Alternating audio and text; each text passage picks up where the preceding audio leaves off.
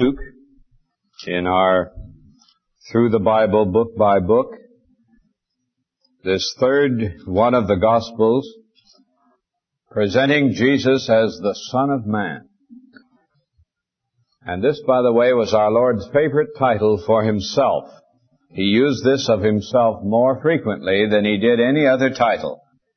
He called himself the Son of Man. Uh, as you read the Gospel of Luke, you see, of course, that the one who's presented here is the same person of whom you read in the Gospel of Matthew and the Gospel of Mark. But in Matthew, the emphasis is upon his kingliness. Matthew is the Gospel of the King. And in Mark, you see him as the servant of God, uh, busy in his ministry, constantly giving of himself. But in Luke, the emphasis is quite different. The same person, but a completely different emphasis. And here it's the gospel of the Son of Man, Jesus the man. And uh, his uh, essential manhood is constantly being set forth throughout this gospel. Now the key to the gospel, and uh, that which forms a brief outline of the book, is found in Luke 19, verse 10 a very well-known passage uh, from our Lord's lips where he said himself, the Son of Man has come to seek and to save the lost. Or as the uh, King James Version has it, the Son of Man has come to seek and to save that which is lost. Which I think is really a little more accurate because he's not just talking about coming to save lost people. He's come to save that which is lost. Well, what's lost? Well, man is lost. You say it's men. No, it's man that's lost. The secret of manhood. That's the problem with the world, isn't it? We've lost the secret of our humanity. We don't know how to be what we were intended to be. And the whole dilemma of human life is that we still have deep within us a kind of racial memory of what we ought to be and what we want to be, but we don't know how to do it. Man has never forgotten that commandment of God that he's to subdue and master the earth. And uh, discover all its forces. And this is what drives him out continually in scientific endeavors to uh, unveil the secrets of nature and master them and turn them to his own use. But we don't know how to be men. The secret of humanity is lost. Now this is what is meant in this phrase. The Son of Man has come to seek and to save that which is lost that essential manhood. I remember reading some years ago of a group of astronomers who were gathered together discussing the progress in the science of astronomy. And uh, they were facing, of course, the many theories that have to do with the expanding universe and trying to explain some of the phenomena they were discovering out in the far reaches of space. And no one can work in that field without at times feeling something of the littleness of men and feeling perhaps the full thrust of David's question in the eighth psalm. When I consider the heavens, the works of thy fingers, the moon and the stars which thou hast ordained, what is man? What is man? And in this group someone posed that question. Astronomically speaking, they said, what is man compared to the vastness of this incredible universe with its simply impossibly large distances and its great whirling bodies that are uh, thousands of times bigger than our sun in many cases. Astronomically speaking, what is man? And someone rose up and said, in a very quiet way, well, man is the astronomer. That is, the mind of man, in his puniness, is nevertheless coming to grips with these vast questions and issues. And uh, there you see something of the mystery of man. There's something unaccountable about man. One of the questions we're always puzzling about, in fact, we were discussing it at our home today around the dinner table, is what's the difference between man and animals? What's the essential difference? We're aware there's a vast gap, but no one can quite put their finger on what it consists of. Now there's that deep and unexplainable mystery about man. And uh, it's this lost secret, this impenetrable mystery that our Lord came to reveal, and which is particularly set forth in the Gospel of Luke. Now take that sentence. The Son of Man has come to seek and to save that which is lost. There you have the divisions of the Gospel of Luke. First, the Son of Man came. And in the opening three chapters of this letter, uh, the great physician is busy telling us how he came into the race. And then he came to seek. And the first part of his ministry is one of moving in uh, to the heart of humanity, penetrating into the emotions and thoughts and feelings of mankind and discovering the innate uh, centers of human motivation and putting his finger upon them and mastering, showing his mastery over these areas. And then he moves on to, to save, beginning with chapter 19 on through verse, uh, from 28 on to the end of the section. He's moving up to the cross. You can see these divisions. The first three chapters uh, give to us the uh, entrance of the Lord, uh, closing with his genealogy, how he came into the race, was made one of us, like unto his brethren. And then chapter 4 through 19 trace for us the um, his uh, ministry among men, and especially beginning in chapter 9, verse 51, his move up to Jerusalem. 951 says, When the days drew near for him to be received up, he set his face to go to Jerusalem. That's the close of his ministry of, of penetrating into the character and, and uh, nature of man. And now he's moving up to his work of, of saving them. And in chapter, uh, that journey up to Jerusalem occupies chapters 9, 10, 11, 12, 13, 14. All of these are incidents, 16, 17, 18 along the journey. And you don't find it completed until you come to verse 28 of chapter 19. We read, And when he had said this, he went on ahead, going up to Jerusalem. He's still on the way. And that begins and introduces the last section where he comes to the Mount of Olives, and then to the temple, and then to Pilate's judgment hall, and to the cross, and to the tomb, and to the resurrection day. Now, as you know, the, God, the author of this is Luke. Luke the great physician, the companion of Paul. And uh, it's fitting that Luke should be the one to write this gospel of the manhood of our Lord.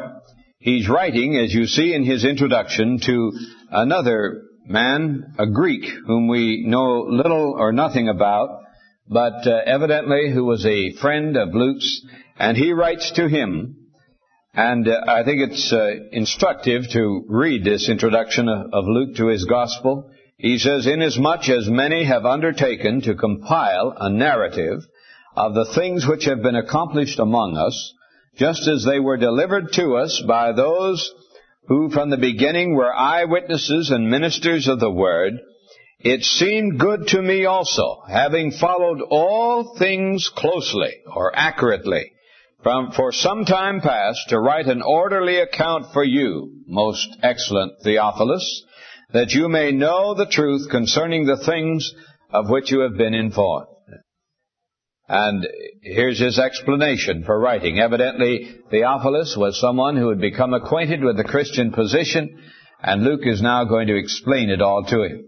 Luke was a Greek himself, and he's writing to a Greek. And this is most interesting because the ideal of the Greek was the perfection of humanity. They sought constantly to uh, discover the uh, the way to find perfect humanity. The perfection of the individual was the Greek idea. And it's this which is so fully unfolded here in the gospel according to Luke. There's one word here in chap, in his introduction that I, I want you to note particularly because it's obscured by the way it's usually uh, printed for us. Luke is writing about a person just as much as John was writing uh, in his gospel about a person. And his person is the same one. And he uses the same name as John does. You remember how the gospel of John began? In the beginning was the Word. And the Word was with God. And the Word was God. Now notice this. Verse 2 as they were delivered to us by those who from the beginning were eyewitnesses and ministers of the Word. Now it's not capitalized here as it is in John. But there's no good reason why it shouldn't be equally as capitalized here as it is in the Gospel of John. Same person. Here, evidently the translators have thought he meant just the spoken word. But Luke is writing about the same one, the final word from God, revealing the mystery of manhood. Now, it's impossible, I think, to read the Gospel of Luke thoughtfully and instructively without noting some very remarkable similarities it has to the Epistle to the Hebrews. I think this is very significant because it's my personal conviction that Luke wrote the, the epistle to the Hebrews. At least he wrote it in its final form. It's my belief that Paul was the author of the, of the thoughts of Hebrew and that he probably wrote it in, in, in the Hebrew language and sent it to the Jews of Jerusalem. But Luke, wanting to have these same marvelous truths available to the Gentile world, translated it from Hebrew into Greek. And even perhaps paraphrased it more than actually literally translating it so that much of his thought is embedded in it.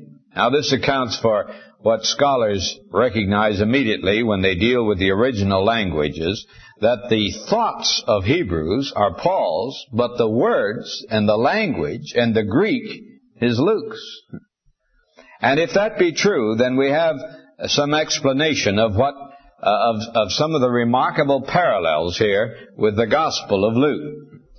Uh, in the the message of Hebrews is is to declare the amazing fact that Jesus Christ became a man in order that he might possess men, in order that he might enter into man. And if you remember that letter, it's built around the uh, the symbolism of the old covenant, and especially the tabernacle in the wilderness. Now, the tabernacle was God's picture of something. And the epistle to the Hebrews tells us this. It says that when Moses went up onto the mountain, he was given a pattern which he was to follow explicitly in making the tabernacle, which was a pattern of heavenly things. Now that doesn't mean things off in space somewhere, but the realities that are invisible to us. Are, those are the heavenly things. And the tabernacle was to be a picture of that. Now as you read that letter, you discover that the tabernacle is indeed a very remarkable picture of man himself. Recall that the tabernacle was built into three sections. There was the outer court, into which uh, even the Gentiles could enter. Uh, it was available to everyone. And then there was a uh, uh, the the building in the center divided into two, which was the holy place and the holy of holies. And the the sacrifices took place in the outer court. The priest took the blood and carried it into the holy place, where it was sprinkled upon the altar there. And then once a year, the high priest, and only under the most uh, uh, precise conditions, was allowed to enter behind the veil into the Holy of Holies. And apart from that single entrance, no one was ever permitted on pain of death to enter into the Holy of Holies. For there the mystery of the Shekinah was, the strange presence of God that dwelt in that sacred, awesome place. Now what is all this a picture of? Well, if you read the epistle to the Hebrews carefully, you'll discover it's a picture of man. Man in his fallen state. That we are that tabernacle that God intended to dwell in. And that we have an outer court, a body, which is uh, made of the earth. And it puts us in touch with the earth and the things of material life around about us. And we also have a holy place, the soul, the place of, uh, of intimacy, uh, where uh, the intimate functions of our being take place. The strange uh, functions of our mind, our reason, our conscience, our memory, and all these mysterious things. It's very difficult to understand what takes place in the soul. And men have been struggling now for centuries to stu- study the psyche, which is the Greek word for soul, psychology, psychiatry. These are the, uh, the, the attempts on the part of man to probe the mystery of the holy place.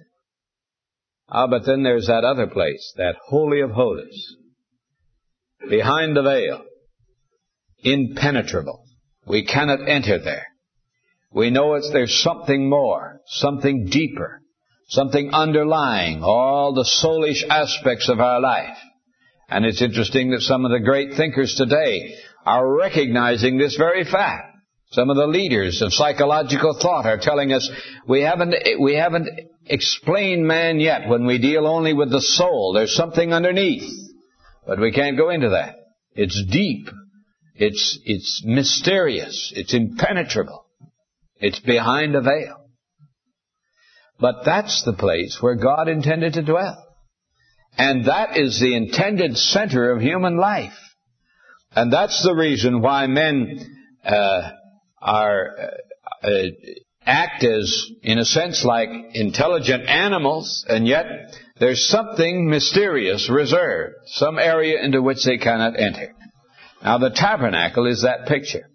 And in the Gospel of Luke, we're tracing now the coming of the one who at last penetrates into the secret place, who enters into the spirit of man, into the place of mystery, and rends the veil, and opens it up, that man might discover himself, and all the secret and mystery of his being, and fulfill himself. And you know that's what man everywhere is desperately looking for.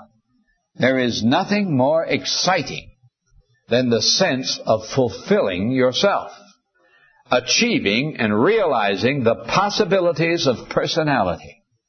That's what we're all striving for. But we've lost the key until that key is placed in our hand again by the Son of Man who came to explore and discover man. Now, this is the Gospel of Luke. And you can trace it through. First, he comes to the outer court. And in the first three chapters, we have him coming in. And there are three things that Luke records of him there. His virgin birth. We hear a great deal of this today. There are those who are openly denying the virgin birth, who even stand in uh, the pulpits and having taken a vow to defend the sacred truths of Christian faith, still openly deny these and turn against it. And they say the virgin birth is not important. But it's extremely important. It's supremely important. Uh, Luke tells us that the, and by the way, he was the great physician. He's the one who put his uh, physician's seal of approval on this remarkable biological mystery that here came one into the race who was born of a virgin, never knew a man, and yet had a son, and his name was called Jesus. And the wonder of that mystery is given in this simply, beautifully, artlessly told story that uh, that Luke presents to us. And there we have it linked with his human genealogy. And you notice the difference between Luke's genealogy and Matthew's? Matthew's goes back and traces him to the king, to David. But Luke sweeps on back into the past and doesn't stop until he arrives at Adam, whom he calls the Son of God. The first man, the first Adam. And he links him with the second Adam, the gospel of man, the good news of the mystery, the solving of the mystery of man. Then the second item Luke gives us is the story of our Lord's presentation in the temple at the age of 12 and how he astounded the doctors with his ability to answer questions, the mental acumen of him. The, here is the, uh, the, the revelation of his amazing mental ability, the mind uh, presented to us as perfect, just as the body came perfect, sinless through the virgin birth. So he's revealed as having now a mind that is perfect. And then this is followed by the temptation, uh, the story of the temptation in the wilderness, where he was revealed as perfect in the innermost recesses of the spirit. And that's followed then, of course, by the the uh, the announcement of the baptism, where he was pronounced to be, "This is my beloved Son, in whom I am well pleased." And then we see him passing into the holy place out of the outer court now into the center of man's being and life and thinking. Whereas Hebrews tells us he was made like unto his brethren. And it begins with that amazing account as he stood in, in the synagogue at Nazareth. And there was brought to him the gospel according to Isaiah. And he read it and found the place, remember, where it was written, the Spirit of the Lord is upon me, and He's anointed me to proclaim the gospel to the poor, to uh, preach liberty to the captives, to uh, open the eyes of the blind, and to uh, proclaim uh, deliverance to the oppressed, and uh, uh, to proclaim the acceptable year of the Lord. And he's stating here what he has come to do to enter into the poor and the oppressed and the blind and the captives and to set them free. And that's what he does then in the succeeding chapters. The whole story of those succeeding chapters is to see him moving into the, into the experience, the commonplace experience of man. And uh, setting these things before us. And this begins his journey to Jerusalem, as we've already traced in chapter 9, Verse 51, when the days drew near for him to be received up, he set his face to go to Jerusalem. And he begins now to enter fully into the whole, into the soul of man. And then at last, in chapter 19, the verse I've already given to you, verse 28, we see him entering, preparing to enter as the great high priest into the holy of holies of man. And to save that which has been lost for all these many centuries. You remember in the Holy of Holies, there were only two articles of furniture. There was the Ark of the Covenant with its, mis- with its mercy seat under the, cher- under the overarching wings of the cherubim where God's Shekinah glory dwelt.